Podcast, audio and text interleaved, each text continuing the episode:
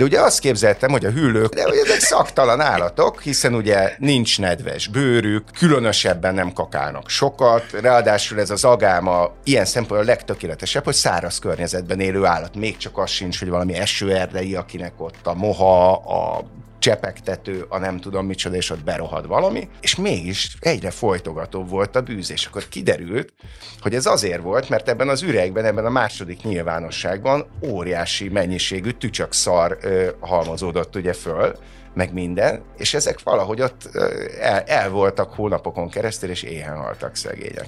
Fogadjunk örökbe egy cicát, legyen valami madarunk itthon. Adjunk ajándékba egy kutyát. Ú, de cuki volt az a törpemalacos videó, most azonnal kell egy röfi. Na ja, aztán majd jön, hogy a cica nem bújós, a madár csipked, a kutya vadász, a törpemalac, na az is mindjárt kiderül, hogy a törpemalac mit csinál, mert hogy itt van velem Szili Laci, akinek jövő héttől már rendelhető legújabb könyve, aminek a címe idegtartás, és ami pont arról szól, hogy hogyan ne válasszunk magunknak állatot. Szia! Szia! A saját bőrödön tapasztaltad, hogy milyen galibákat okozhat egy háztartásban egy elhibázott állatválasztás, vagy egyre több és több kiborító jelenetet láttál, hallottál, tapasztaltál, és egyszer csak az asztalra csaptál, hogy elég, és megírott, hogy mit ne. Hát az első, egészen kisgyerekkoromtól ö, ö, ugye kínosztam állatokat, illetve szerettem volna őket tartani, és követtem el velük mindenféle hibákat. Csodás pillanatok és évek is voltak benne, de hát voltak, akik elhullottak ebben a kísérletezésben. Folyamatosan voltak állataim, mindig más, aztán jöttek a gyerekeim, ami egy teljesen új minőséget adott a dolognak, mert akkor az ember, mint állat guru kell, hogy fellépjen, mert ugye van ez a közkeletű dolog, amiben persze van is valami, hogy ugye az ember egyik szülői kötelessége, hogy megmutassa az állatok nagyszerű világát a gyerekeinek. És akkor minden állatot ismerni kellett? Hogy ne, figyelj, ez volt az egyetlen területe az apaságnak, hogy néha még utána kutattam meg minden a, a dolognak, nehogy felsüljek. Tehát voltak mindezek a fázisok, és közben pedig azt láttam a haverjaimon, az ismerőseimen is, hogy, hogy hányszor nyúl mellé az ember. És mondom, nálam ez avval párosult, hogy azt képzeltem, hogy legalább átlagosan, vagy az átlagnál jobban bele vagyok bolondulva az állatokba, és mégis milyen hülyeségeket csináltam. Úgyhogy saját magamnak is jó dolog volt így egy kicsit összeszedni, és gondoltam, hogy ez egy tipikusan olyan terület, hogy egyrészt szórakoztató mások balfasságairól tudni, főleg azért, hogy az ember azt érzi, hogy nincs egyedül, tehát hogy más is olyan béna, mint ő, és akkor ez nem az ő különleges szerencsétlensége miatt volt az, hogy lerágták a függönyét, hogy már nincs padló, hogy elképesztő bűz van a lakásában, hanem másokkal is megtörténik. Ez ugye ez általában jó érzés. Ez volt mondjuk a, az egyik oka, hogy, hogy hozzányúltam a témához, és hogy itt úgy lehet, úgy lehet hogy mondjam, valamennyire segíteni máson, hogy közben az ember maga is szórakozik és szórakoztat. És akkor egy, egy, és miután az életem tényleg folyamatosan most is abból áll, hogy állatok által gyártott romokat takarítok el a lakás különböző részeiből, ezért egy olyan téma volt, amiben azt éreztem, hogy ezt tényleg belélegzem minden nap, a szó legrosszabb értelmében. És mi volt a legnagyobb dráma, ami téged ért saját állatvonatkozásban? Mert mondod, hogy te magad is követtél el hibákat. Tehát mi volt mondjuk a saját őshibád? Hát, hát az egyik, egyik első, ami nagyon belém égett, az abban a korszakban volt, akkor kifejezetten voltam ilyen 10 év körüli, 10-11 éves voltam, és akkor nagyon rajta voltam ezeken a, az összevadászott uh, pocsolya akváriumokon, amikor, uh, amikor nem használsz semmifajta gépészetet, legalábbis akkor én uh, nem használtam, hanem megpróbálsz egy ilyen kis önfenntartó kis világot létrehozni az akváriumodba, ugye oxigéntermelő növényekkel, abból élő különböző állatokkal, akik szerencsés esetben egymást is megeszik, illetve a növényeket. De most ezt a tudást, ezt honnan szedted össze? Ez konkrétan a Salamon király gyűrűje című Lorenz könyvből. Konrád Lorenz a, a modern etológia egyik megteremtője volt, és mellette nem utolsó sorban rendkívül jó szerző, tehát nagyon jó olvasmányos és minden értelemben tehát komoly is és vicces is, nagyon lebilincselően írt, és ezek között van ez, hogy milyen ö, olcsó, és a legérdekesebb ö, kvázi biológiai kísérletnek is, vagy kutatásnak is beillő állattartási mód az, hogy az ember fog egy ilyen lepkehálószerű kis hálót, elmegy a hozzá legközelebbi csatorna, tavacska, holták partjára, de ez akár lehet még egy nagyobb, szó szerint egy nagyobb erdei. Ugye az erdőkben jól megmaradnak a pocsolyák, és mindenféle állatok élnek, húzol párat a hálóval, és az ott begyűjtött állatokból és növényekből raksz össze magadnak egy, egy kis életteret, és ebbe az az izgalmas, hogy állandóan figyeled, és akkor itt a férgektől főleg lárvák rakják, általában az ilyen életközösségeket rovarlárvák, de vannak rákfélék is, ugye az ászkák azok például a rákokhoz tartoznak, illetve különböző, különböző egyszerűbb rákok. És akkor itt követtél el valami hibát? Itt, ebbe, ebbe a műfajba, ugyanis nekem akkor költöztünk az Oktogon közelébe, és ott volt a Városliget, mint őrült jó gyűjtő terület a Városligeti tóval, ami ugye nyaranta gyakorlatilag szinte, mint egy természetes tó, egy olyan állatvilágot tart el, akkor is és most is, és gőtéket gyűjtöttem be, óriási adag tarajos gőtét, mert nagyon kíváncsi voltam arra, hogy van a gőték híres átalakulása, hogy amikor tavasszal a párzási időszak eljön, akkor ugye a hím gőték, azok kiszínesednek, és még a test formájuk is egy kicsit megvas. Tehát, hogy az egész felveszi a párzó ruházatot, vagy ja. átalakítja magát e- erre az üzemmódra. Erre voltam nagyon kíváncsi, hogy ez milyen lehet. És ott így gyűjtögettél be gőtéket a város. A kis álló, igen, ott, ott, ott sok tarajos gőte élt, akkor még ugye kisgyerek voltam, az esetleges törvények azok ugye nem befolyásoltak, hogy, de remélem, hogy azért akkor ez még ráadásul legális dolog is volt, és akkor begyűjtöttem egy pár gőtét, berendeztem az ott gyűjtött hínárfélékkel egy, egy akváriumot, és elképesztő izgatottan várt vártam, hogy mi lesz. Nem tudtam ugye azt se, hogy hímek is vagy nőstények, csak gondoltam, hogy tudom egy 5-6 darabot őket. Igen, lesz közöttük valószínűleg.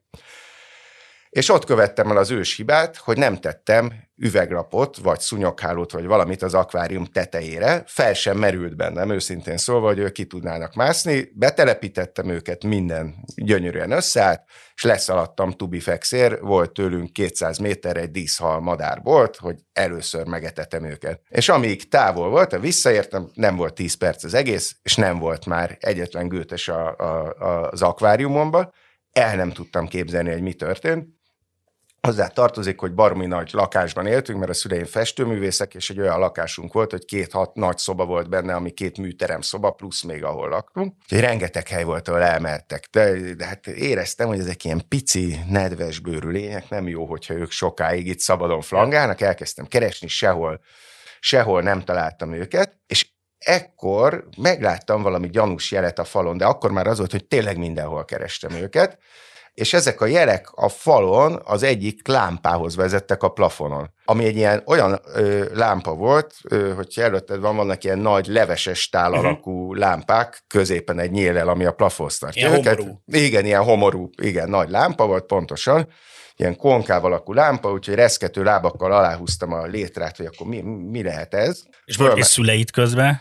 A szüleim pont nem voltak akkor. Tehát ők nem tudtak erről, hogy nem, de amik, helyzet van. Igen, de amikor otthon voltak, általában elborulva festettek, tehát ja. hogy még ez se lett volna, de akkor nem voltak otthon, és az volt a lényeg, hogy fölmásztam, és akkor megtaláltam így őket, és addigra már teljesen kiszáradtak szegények. De a lámpában a... voltak benne? Igen, és valahogy följutottak oda, és kiszáradva megtaláltam őket a lámpába, és ez egy borzasztó, borzasztó érzés volt, amikor megláttam őket. Gyakorlatilag gyorsan mumifikálódva, és kísérteties volt, hogy ez kicsit más formában, de megismét, megismétlődött már apaként. Igen? Igen, ez, a, ez az életemben, és újra, lehet, hogy most nagyon horror lesz ennek az adás, csak az eredet, de hát ez hozzátartozik a dologhoz. Pont arról van szó, hogy mire figyelj, mire hogy mi, mi ne történjen meg. Amikor ez a második esetben már ténylegesen múmiává tudtam alakítani egy szegény ártatlan állatot, ez pedig a szakállas agáma volt, ez az áldozatom, a második számú, tehát amikor már a gyerekek voltak, hát hogy nem tudom, hogy előtted van, de a szakállas agámák nagyon népszerű hobbi állatok, mert ilyen nagyon látványos gyíkok, kicsit hasonlítanak dizájnra a mostanában divatos sárkányos mindenféle filmekből a sárkányokra, és az a szuper képessége, hogy szelid aránylag, tehát nem a nagyon nagy íkok közé tartozik, de az egy jó 30 centire farokkal együtt megnő, vagy, vagy kicsivel még hosszabbra, tehát úgy, úgy már testes, és jámbor. És ilyen gyíkokat szereztem be a gyerekeknek, hát nem utolsó sorban azért, mert az ilyen gyíkokat általában ilyen klassz hátfalas teráriumokba tartják, amiben van fűtés, és akkor ugye van egy műszikla, mert hogy föl tudnak rá menni, milyen félsivatagos uh-huh. környezetbe élnek egyébként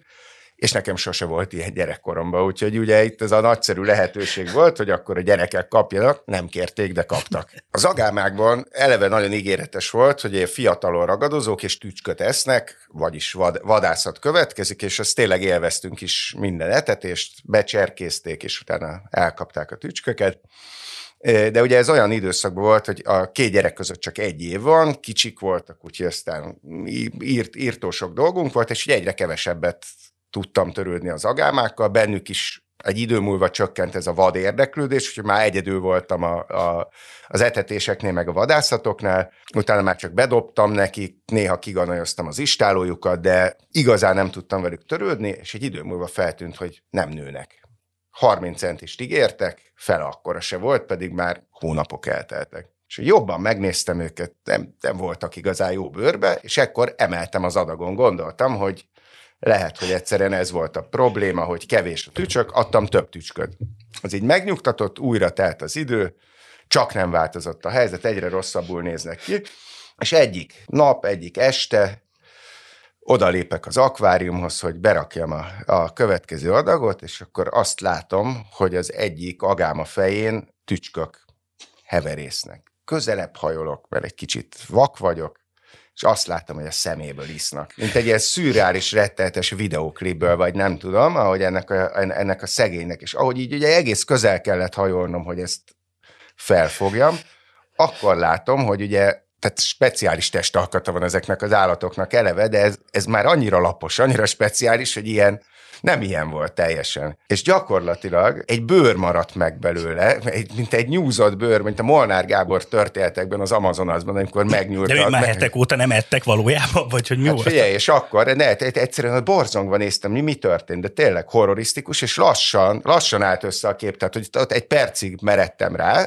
mozdulatlanul, és tényleg, mint egy, mint egy ilyen poáróba, amikor a mesternek összeáll, akkor döbbentem rá, méghozzá úgy, hogy először értetlenül bámultam a hullát, és egyszer csak azt látom, hogy mögött a sziklából előjön egy tücsök, majd még egy tücsök, majd még egy tücsök a sziklából. És lassan esett le, hogy mi a szituáció, hogy az volt, hogy repet volt ez a szikla. Használtam, vettem ezt a terráriumot. És volt meg, egy megbújtak. És megbújtak bizony, mert csak akkor gondoltam ezt végig, hogy ugye a műszikla belseje üreges, hiszen rohadt nehéz, így is marha nehéz volt az akvárium, úgy föl se tudnád emelni.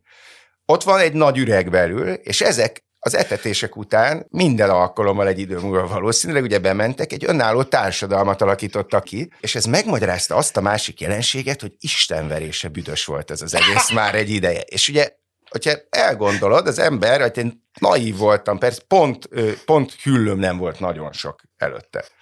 De ugye azt képzeltem, hogy a hüllők olyan szaktalan.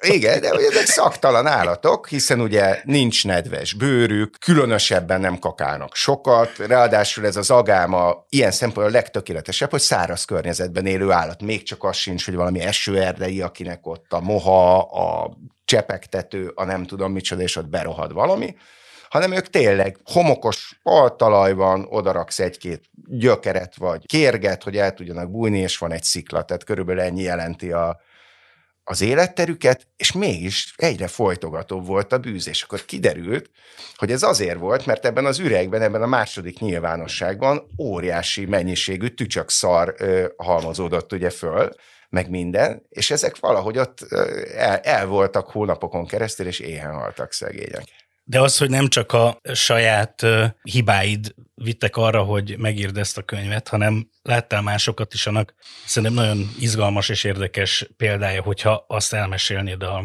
az afrikai fehérhasú sűnnek a történetét. Igen. És, de ez egy, való, tehát ez egy igaz történet? Ezt szerintem az elején azért tisztázzuk, hogy ez egy valós történet, vagy nyomokban valóságot tartalmaz. Ez egy, nem, ez egy, való, ez, ez egy abszolút valós történet, ami ráadásul, tehát ez tök jól példázta, hogy, hogyha az ember kutat egy könyvhöz, még akkor is, hogyha úgy érzi, hogy ismeri a témáját, hogy mik jöhetnek ki belőle. Tehát, hogy nagyon gyakorlott állattartó voltam, de hát természetesen limitált fajtájú állattal és darabszámú állattal, úgyhogy a világért se akartam volna ugye egy könyvben okoskodni, mhm. hiszen a, a teljes területnek, akár úgy veszük egy parányi részét tudom saját tapasztalatból lefedni.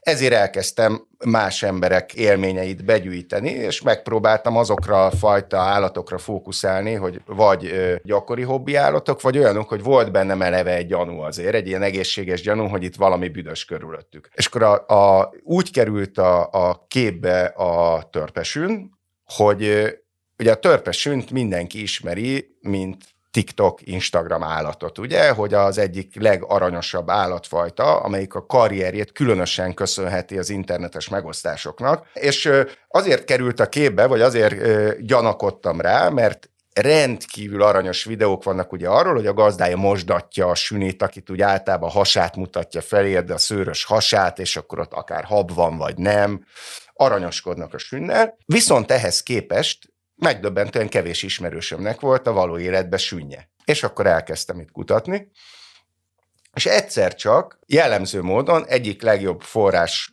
típusomnál állatorvostól pattant ki a, az első a nyomra vezető információ, egy beengedett egy ismerős állatorvos, egy zárt állatorvosos csoportba, ahova uh-huh. ő beküldte a kérdéseimet, elmondta nekik, hogy én ki vagyok, és mi, és hogyha van kedvük, akkor néhány kérdésemre válaszoljanak, és itt pattant ki az a dolog, hogy csak én evidenciaként leírta az egyik állatorvos, de nagyon aranyos volt egy csomófajta állatról ilyen nagyon tömören, hogy userként mik az élményei vele, és akkor a, a törpesünnél írta, hogy, izé, hogy beleszerik a mókuskerékbe és kipörgeti. Még célozni is tud vele. Valami ilyesmi volt, de tényleg egy, egy mondat.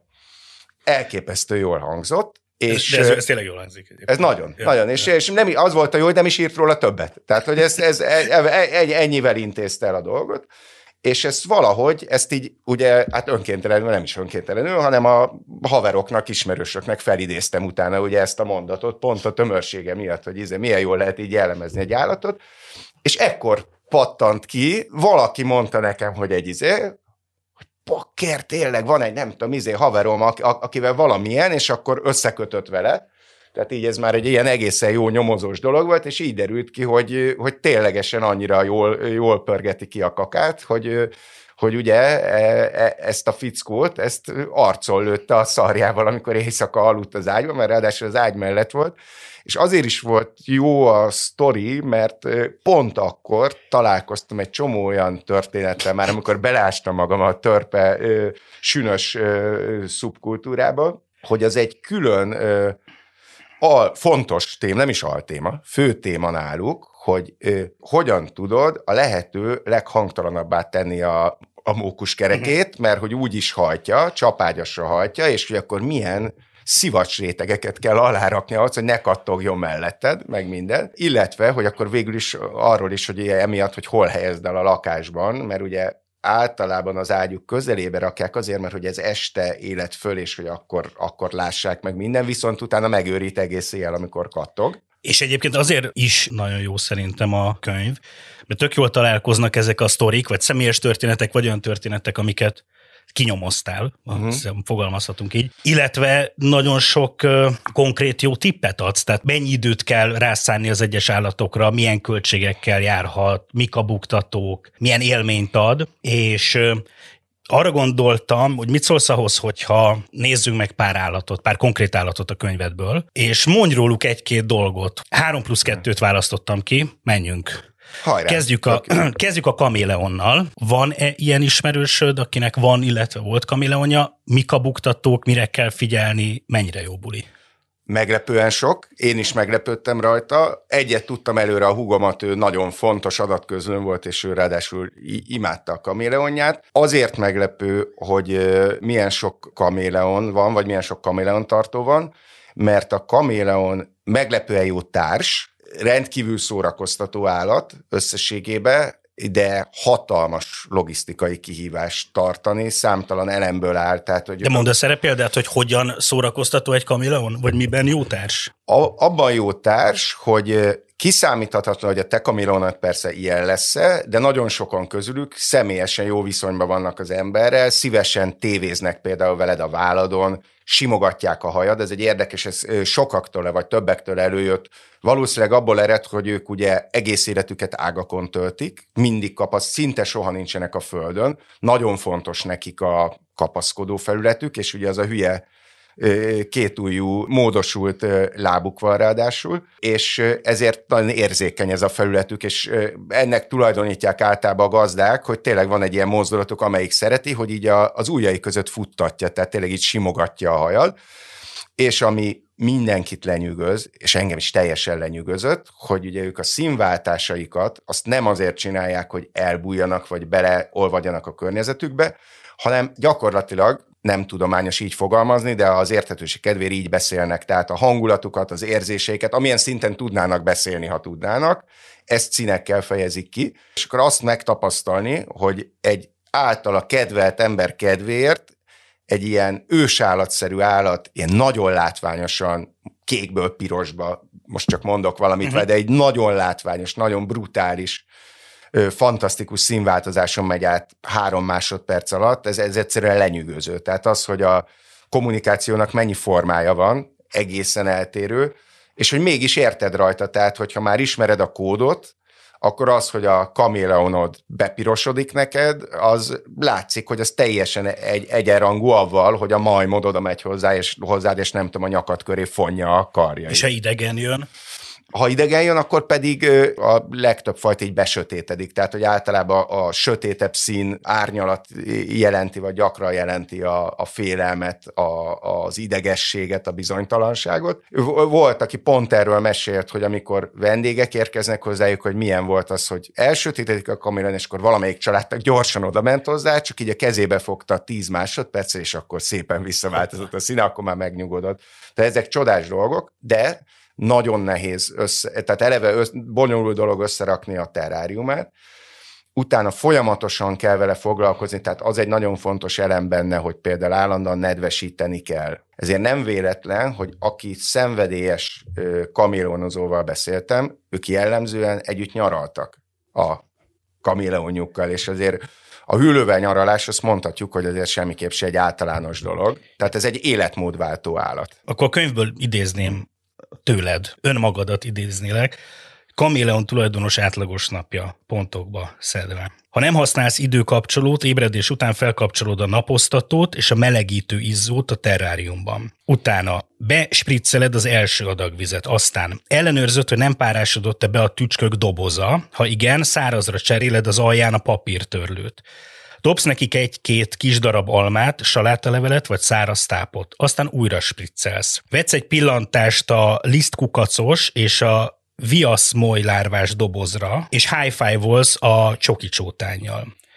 Ha van tücsökkeltetőd is, csekkolod, hogy elég nedvese a kavicsal kevert tűzeg a peték alatt. Aztán letörölgeted a terrárium üvegét, hogy ne vízkövesedjen be. Aztán, ha szépen süt a nap, kiteszed a kamileont napozni és vadászni valamelyik szobanövényre, megint spriccelsz, megeteted a kamileont, ismét spriccelés következik, csekkolod, hogy nem maradt-e túl sok élő tücsök a terráriumban vacsora után, mert ha igen, éjszaka mindenkit meg fognak őríteni a ciripelésükkel. Aztán összeszeded a kamileonkakát, rájössz, hogy a tenyész dobozban úgyis rohadt hangosan ciripelnek, úgyhogy mindegy. Hát azért ez nem egyszerű.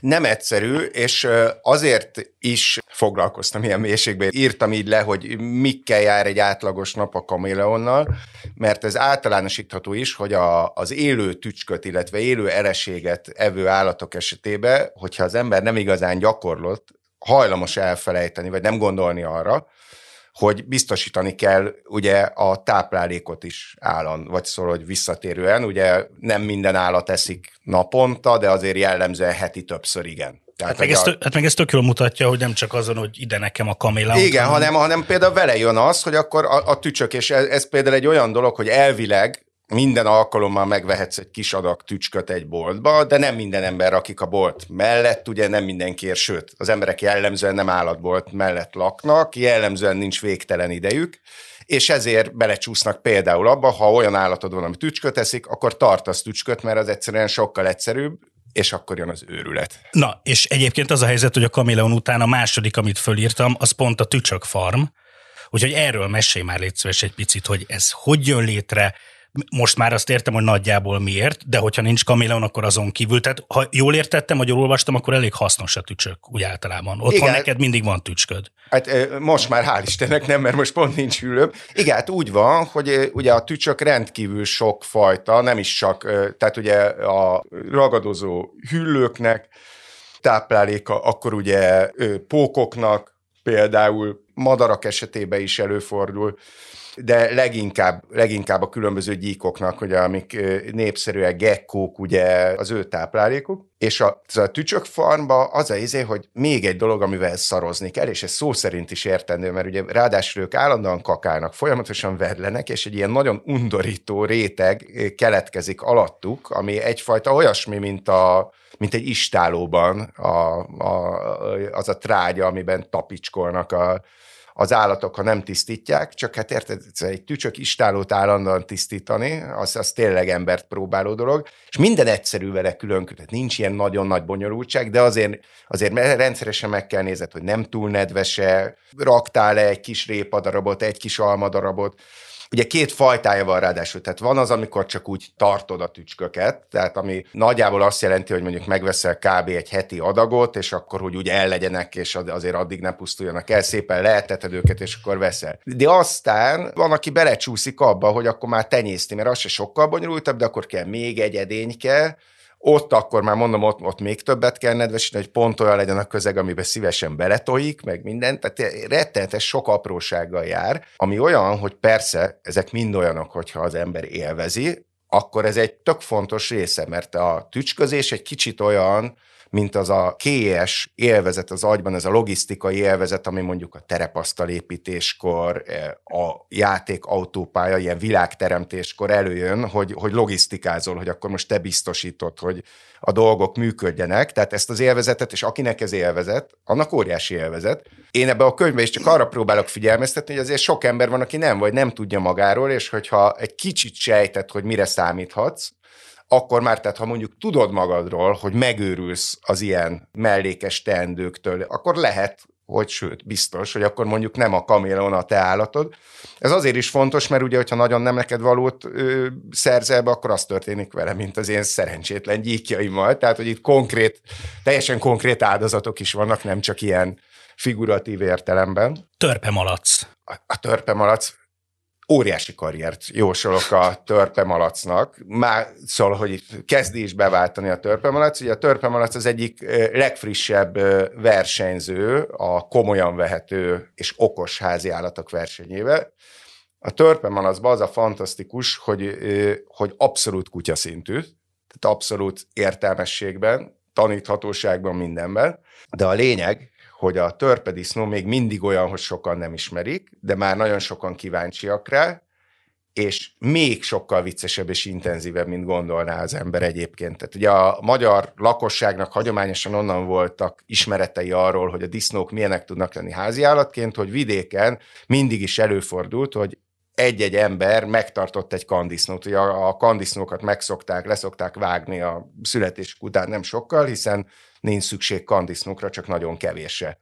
De aki meghagyja, mert megszállja, vagy nem tudom, ez azért előfordul, az tudja, hogy egy rendkívül barátságos, kezes, értelmes olyan állat lesz belőle, aki követ. Én a Oliver unokatestvéremnél találkoztam is ilyen már több száz kilós kandisznóval, és ugye ott az a lenyűgöző, hogy egy ekkora állat, és ugye a kandisznó sokkal nagyobb még, mint a nőstény, és még a házi disznónál is más alakja van, olyan vaddisznószerűbb nagy melkasa van, és hát ugye nem tudunk eltekinteni az ember fejnyi heréktől, tehát az egész lenyűgöző látvány, és közben értelmesen kommunikál veled tehát van ez az első, az a, ez a primér vonzereje, hogy egy olyan állat, amire nem számítottál igazán, és hogy ez, ez tud mondom ilyen érzelmes, okos és vicces lenni, de a törpedisznót minden, mindegyik versenytársától megkülönbözteti, hogy ő egy kondába élő állat, és nagyon fontos, rendkívül fontos neki a személyes kontaktus és ilyen miután ráadásul vastag bőre van, és ilyen kemény szőre, ezt a személyes kontaktust, ez nem is csak érintésekkel, hanem ő testileg rányomult, tehát hogy egymáshoz dörzsölőznek meg, mind, dörgölőznek meg minden,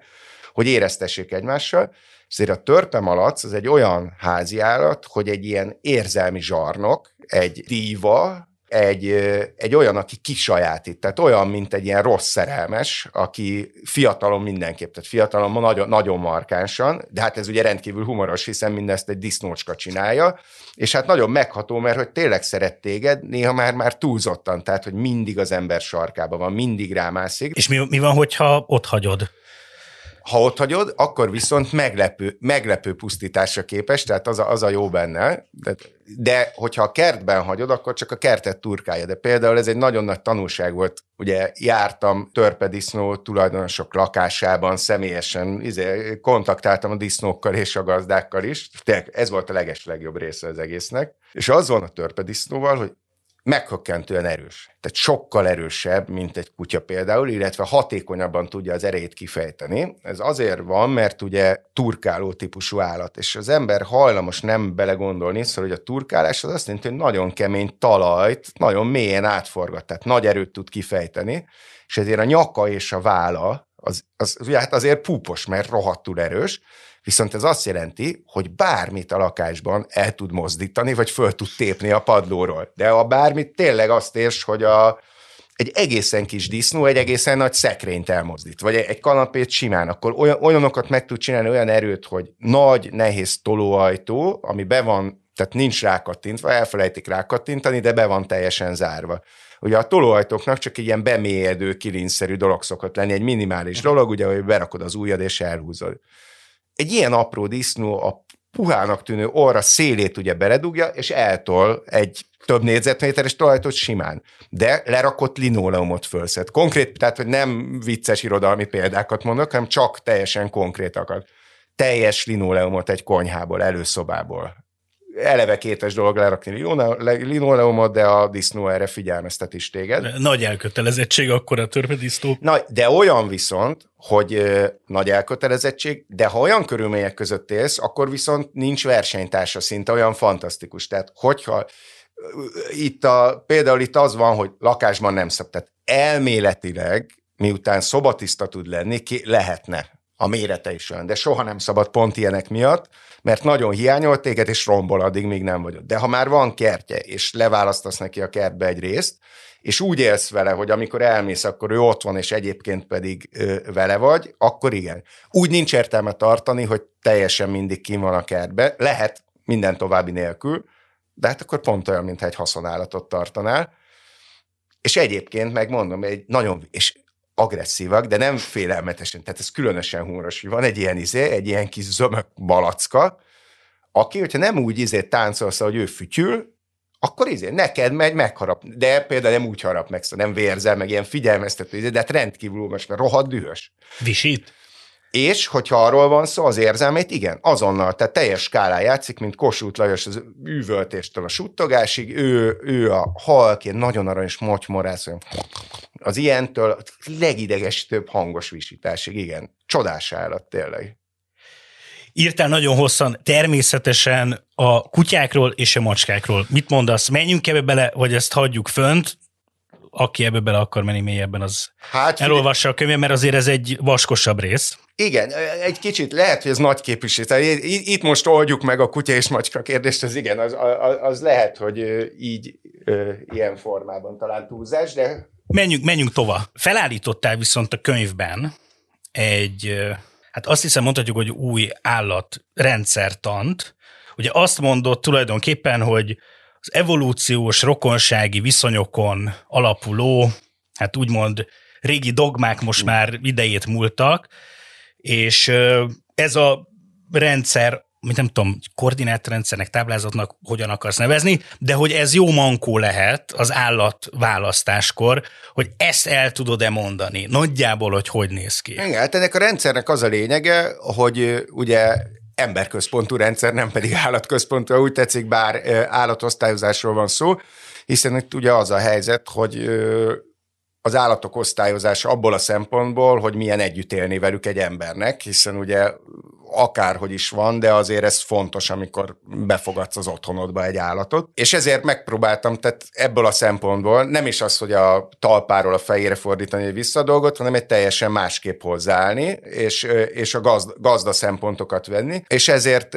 alapvetően három nagy csoportra osztottam az állatokat a, a velük lehetséges kommunikáció szerint. Mert azt éreztem, hogy ez, a, ez, ez talán a legfontosabb szempont, ami megkülönbözteti egymással, egymástól az emberrel együtt élő állatokat, hogy milyen mélységben tudsz velük kommunikálni, ez egy kicsit hasonlít az, hogy mennyire értelmesek, nem ekvivalens a kettő, de azért, azért hasonló problémakör, és ez most már előre mentegetőzöm, vagy hangsúlyozom, hogy ez nem nem értékítéletet jelent, vagy minőségi különbséget, hogy az értelmesebbek azok jobb házi állatok lennének, mint a nem kommunikáló buták, hanem ez pont arról van szó. Mert tartasz a levelektől, kommentektől? Hát persze, mert minden állattípus lehet, ho, ho, szel, nagyon jól látod, pontosan jönnek az ezerlábú rajongók, hogy, izé, hogy menjek a büdös francba, hogy ilyen, izé, ilyen alapon mit, mitől lenne egy kutya, az, azért, mert izé, emlős, meg azért, mert hányat sejtje van, egy, izé, adjuk meg a tiszteletet a, izének, az ezerlábúnak.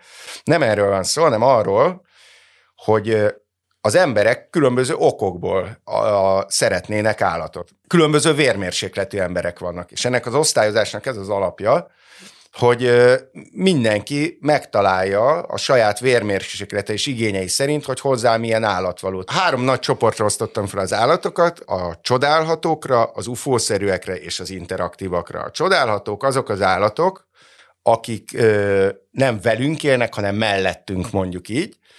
Tehát akik vagy szépek, vagy érdekesek, látványosak, vagy megfigyelhetők, tehát akiket olyan célból is tart az ember, hogy nem akar velük kvaterkázni, nem akar őket az ölébe venni, nem akar gügyögni velük, nem akar beszélgetni velük, hanem azt szeretné, hogy éljen mellette egy érdekes, szép, vicces vagy bármilyen állat, ami, ami, amilyet ő szeret. Ide tartoznak a rovarok, a pókok, a rákfélék, rengeteg idézőjelben egyszerűbb, de e, itt az egyszerűbb a, mondjuk inkább a kommunikációjuk gazdagságát jelenti egyszerűbb állatok. Az UFO-szerűek viszont olyanok, hogy valamilyen módon mégis lehetséges kommunikálni velük. Például a madarak tökéletes példák erre, hogy elérnek melletted, csiripelnek és érik a maguk életét, de kifejezetten van már velük interakció. Nem tudsz velük részletesen kommunikálni, kivéve a, ugye itt a madaraknál is ne általánosítsunk, ugye kivéve a, kivéve a varjúféléket és a papagájokat, tehát mondjuk a madarak nagy része, nagy része ilyen, de hüllők között, sőt, még két értőek között is előfordul. Például a hüllőknél nagyon gyakoriak a szárazföldi teknősök, ugye a görög teknős. Aki veled párhuzamosan éli az életét, nincs igazi kommunikáció vele, de néha mégis szeret a lábadhoz húzódni, és hogyha kaját akar tőled, akkor amikor tévét nézel, beleharap a nagy lábújadba, és akkor jössz rá, hogy úristen, itt mégis volt valami. Ő is fölfogta, hogy én vagyok, aki adja neki a kaját, és engem megharap, adok neki. És akkor ezek csodálatos pillanatok, vagy amikor egy madár rászáll a kezedre magától. És akkor a harmadik csoportba, az interaktívakba pedig azok, akikkel a, a, a teljes értékű interaktivitás létrejön, tehát akikkel nem csak lehetséges, ez is egy fontos szempont, hogy még az UFO-szerék is olyanok, hogy lehetséges velük, de tökéletesen el vannak anélkül is. Az interaktívak, ők azok az értelmes állatok, akik igénylik is.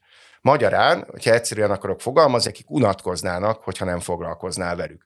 Az unalom az nem játék ebben az esetben, ugye azt lehet tudni kísérletekből, állatkertekből, illetve gazdáktól is, hogy konkrétan bele tud pusztulni egy értelmes állat az unalomba.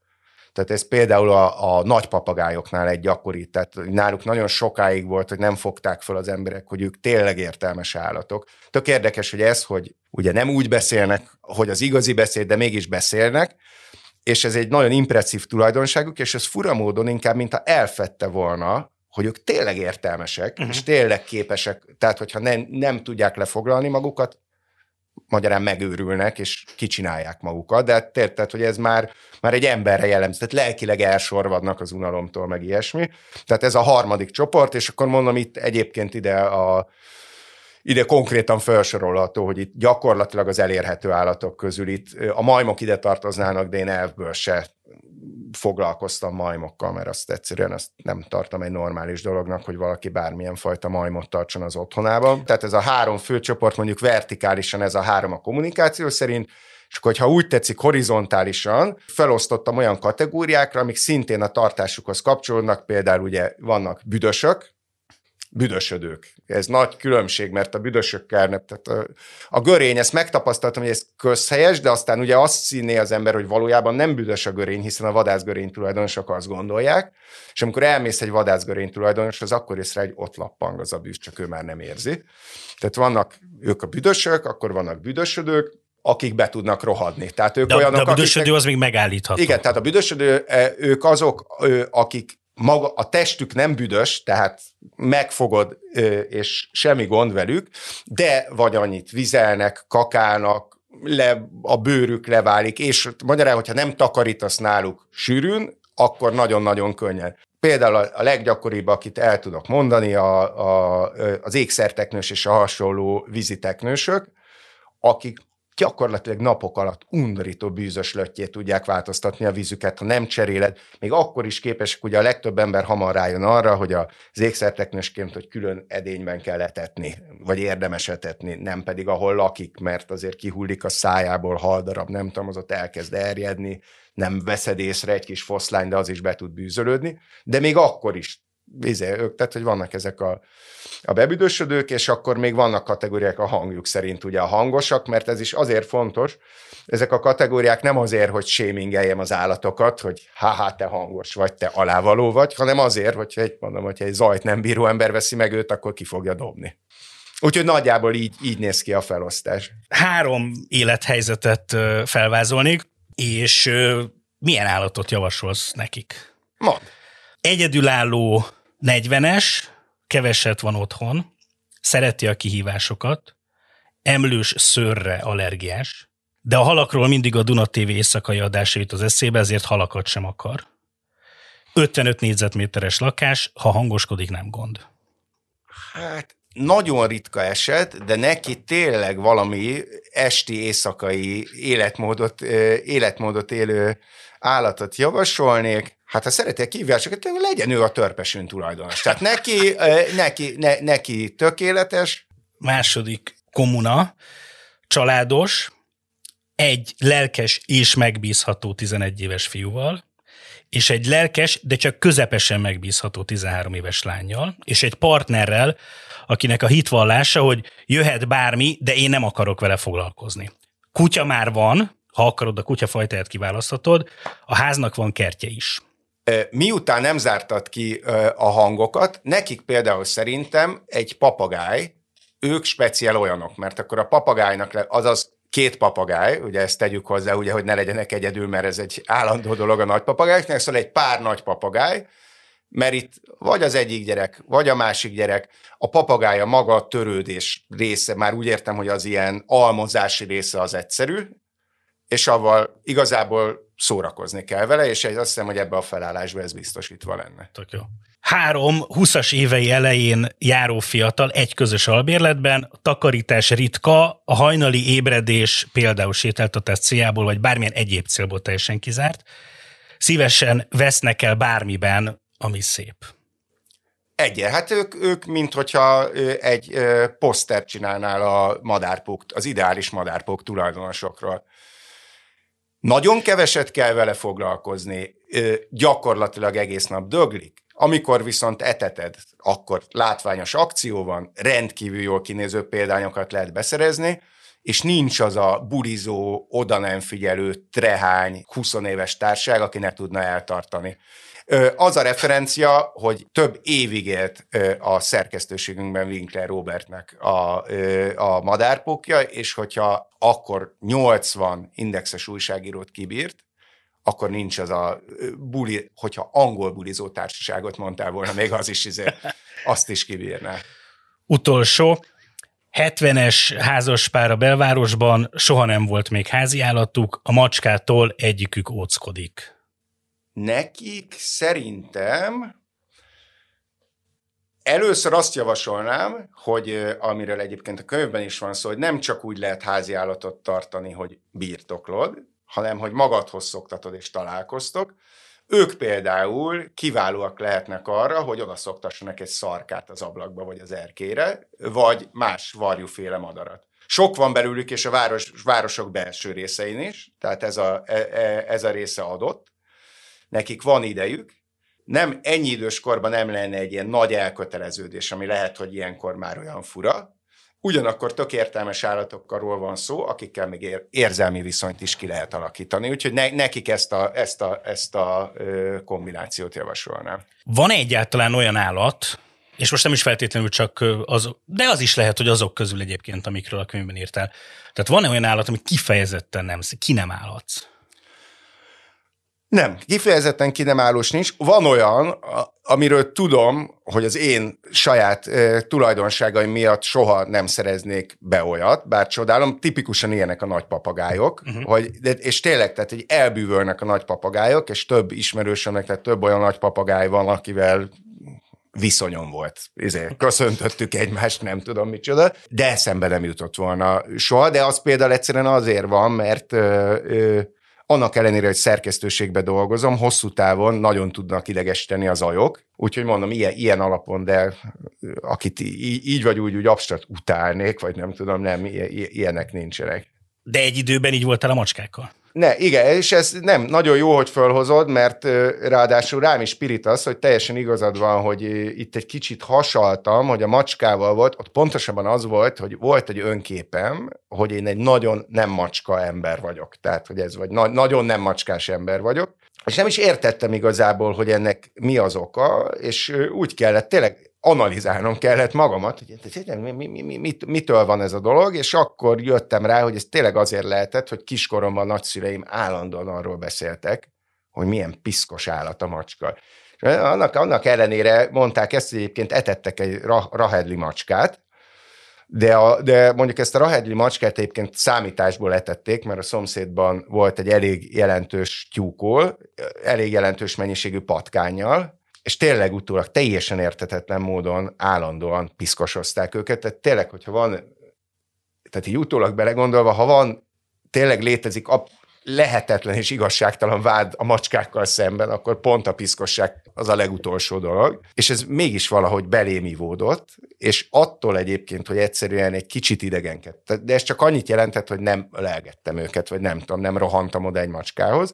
De volt bennem ez a kis tartás, ezért, hogyha közelebb jött egy macska, akkor is én furán viselkedtem, és ezért elkezdtem félni a macskákról, tehát tök konkrétan, tök szépen egyébként így kijön, lehet, hogy ezt lehetne valami ú, nagyon mély általánosítás, hogy Én hogy működik az emberen, ja. hogy másokkal Igen. szemben az ilyen értelmetlen averzióknál, hogy elkezdtem úgy félni, hogy, hogy egy alkalmat kivéve soha nem szemétkedett velem macska, és az is egy olyan spéci volt, amit szerintem mindenki átélt már valamilyen formába, hogy egy egészen kicsi kölyköket gondozó anyamacska volt, nem láttam a kölyköket, nem tudtam, hogy anyamacska, nagyon közel mentem, és akkor szokták ők csinálni, ugye, hogy U válnak, minden szőrüket felborzolják, a farkuk is ilyen üvegmosókefe lesz, és az egészben ugye a legjobb, hogy oldalazva közelítenek ilyenkor hozzá, de egészen fura járással és sátánhangokat kiadva.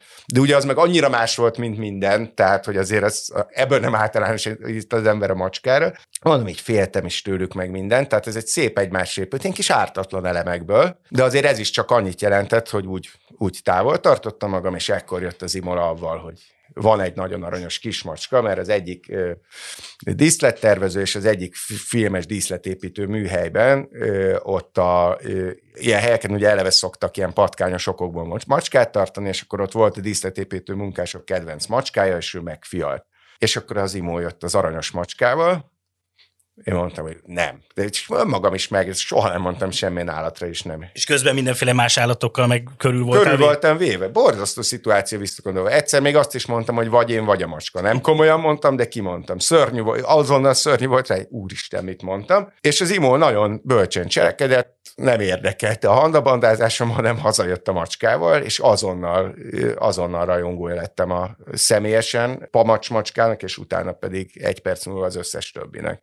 És úgyhogy itt látszott, hogy milyen módszerekkel le- lehet legyőzni az irracionális előítéleteket. Most, ahogy erről meséltél, azért még egy állatról egy szót, amelyik a könyvedben szerepel sok más mellett. Most többször előkerült a patkány, és én azért ott meglepődtem ott a könyv vége felé, hogy azért ott szántál neki egy bekezdést, és hogy nem teljesen egyértelmű a helyzet. Sokkal kedvesebbeknek, barátságosabbnak, társszerűbbnek tűnnek, mint azt gondolná az ember Ja, a patkány abszolút, tehát a patkányok okosak, aranyosak, csak a tartásuknak egyébként vannak a hátulütői, de olyan hátulütői, hogyha az ember szereti őket, tehát ez itt mindig fontos, hogy ugye a szeretteinknek is mindent elnézünk, már az ember szeretteinknek, tehát, hogy itt azért mindent úgy kell érteni, hogyha ha az embernek minden a patkány, akkor művelhet bármit, de most egy semleges ember szempontjából, vagy egy semmilyen irányba el nem, vagy nem elfogultnál is, nyugodtan el lehet mondani, hogy a patkány izé kommunikatív, kifejezetten értelmes, viccesek együtt, tehát a csoportdinamika is jó, kíváncsi az emberre, ha az embernek ez a vágya, akkor ugye akár idomítani is tudja, már most ugye készhez szoktatni minimum, de akár még szórakoztató kisebb feladatokat, akadálypályákat is lehet nekik csinálni. Viszont ugye ott vannak azok a tulajdonságaik, hogy például ők is egyébként kollégái a törpesünöknek abba, hogy a lakóhelyükről való kaka és bármi más katapultálásnak, az elképesztő károkozásoknak, igen, és náluk van egy, de ez ugye ez az aranyos része mondjuk, és van ott egy olyan elem, hogy meglepően gyakran betegednek meg nagyon drágán kikurálható betegségekbe, és ezt is jellemző módon igazából ö, állatorvosok mesélték el, akik, akiknek ugye ez természetes volt, és ők könnyebben is beszéltek róla, hiszen végül is a másik oldalon is ők álltak, de itt hangsúlyozottan gazdaként mesélték egyébként el a, dolgokat, de hát ugye ők egyszerre kezeltek is, és tulajdonoltak patkányokat, tehát, hogy ott, ott náluk inkább. Tehát, hogyha az ember mondjuk abstart nem undorodik, mert ugye vannak, akik a farka miatt undorodnak tőle, vagy a koncepció miatt, akkor hát sokkal, tehát azoknál a népszerű rákcsálóknál ezerszer több élmény nyújt a patkány, mint akik ugye elfoglalják a gyerek és felnőtt szobákat a tényleg a semmire kellő hörcsögöknél, és a, az egyébként aranyos tengeri malacoknál. Van-e neked kedvenc részed a saját könyvedből? Figyelj, a, a kedvencem olyan szempontból, hogy az, az, az a hogy ezt az olvast föl. A legát, tehát hogy, hogy, hogy, hogy, hogy, hogy remeg, remeg, a hangom, hogy a torkom, ha rá gondolok, az az, amikor meg, megvettem a, a hátfalas teráriumot, amiről már meséltem, azt megvettem a gyerekeknek. Egyik első alkalom volt eleve, hogy hirdetés alapján vettem valamit, és ö, kis hián ott maradtam. És figyelj, igazából én még azt gondoltam, hogy egyet megkérdeznék, ami szerintem, vagy gondolom, hogy minden ilyen alkalomnál fontos, hogy kiket szeretnél megemlíteni, bár ez nem egy Oscar átadó, de akik segítettek, közreműködtek a könyv elkészítésében. Most mondok pár nevet, de úgy is ki fogok akkor úgy hagyni, de elképesztő kedves emberekkel találkoztam, akik nagyon sokat segítettek. Tarhajnalk a képzőművész volt például az egyikük, aki még nálam is nagyobb állatmániás, és őt írtó érdekes és gondolatébresztő dolgokat mondott a, arról az állatokkal való kommunikációról, és hogy miért tart az ember állatot, és tok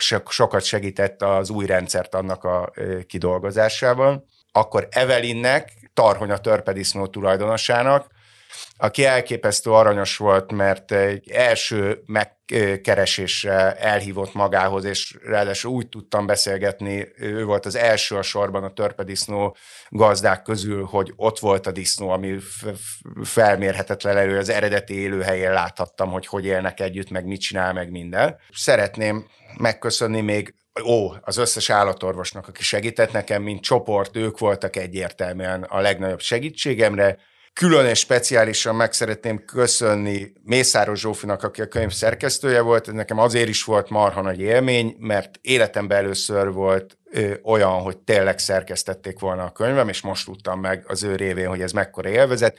Korábbi könyveimnél is hivatalosan volt szerkesztő, de kedves, udvarias emberek voltak, akik néha felhívtak, hogy mikor készülök el, és más nem történt. Itt viszont igazi, igazi szerkesztés volt. Parakovács Imrének a címet. A korábbi könyveimnél is mindig az ő borzasztó, rettenetes és agyrohasztó szóviccei ö, voltak a címek. Stökert Stöki Gábornak meg szeretném a további szóvicceket köszönni hozzá, és ö, ö, ezen kívül feltétlenül ö, ö, meg szeretném Bukta Anikónak, aki ö, tördelte, és Illés aki a borítót ö, tervezte hogy ilyen szuper lett a könyv, őrült jó velő volt velük együtt dolgozni, és majd ezt az olvasók ítélik meg, de nekem nagyon tetszik, mint tárgya végtermék. Itt a, a hallgatók kedvéért mondom, hogy ehhez a dadogásomhoz az a háttér, hogy több mint 200 rajz van a könyvben. Tehát, hogy ez egy olyan könyv, ami ráadásul ilyen szempontból egy kifejezetten nagy kihívás volt. Mi majdnem minden oldalra jut, és vannak olyan oldalak, amire jut négy is, valamire nem, de szóval, hogy rengeteg, rengeteg illusztráció van, amiket kreatívan kellett benne elhelyezni. Szili Laci legújabb könyvéről beszélgettünk, amit idegtartás címen a jövő héten már megrendelhettek, illetve nem sokkal később a boltokban is kapható lesz már. Illetve ne csak a podcast megosztókon, hanem a 444-en is keressétek meg ezt a beszélgetést, mert abban a cikkben találtok egy kérdőívet, amiben arra vagyunk kíváncsiak, hogy milyen könyvekről hallanátok szívesen itt a Könyves Podcastban. Én Fóris Mátyás vagyok, a 444. oldalt hallottátok.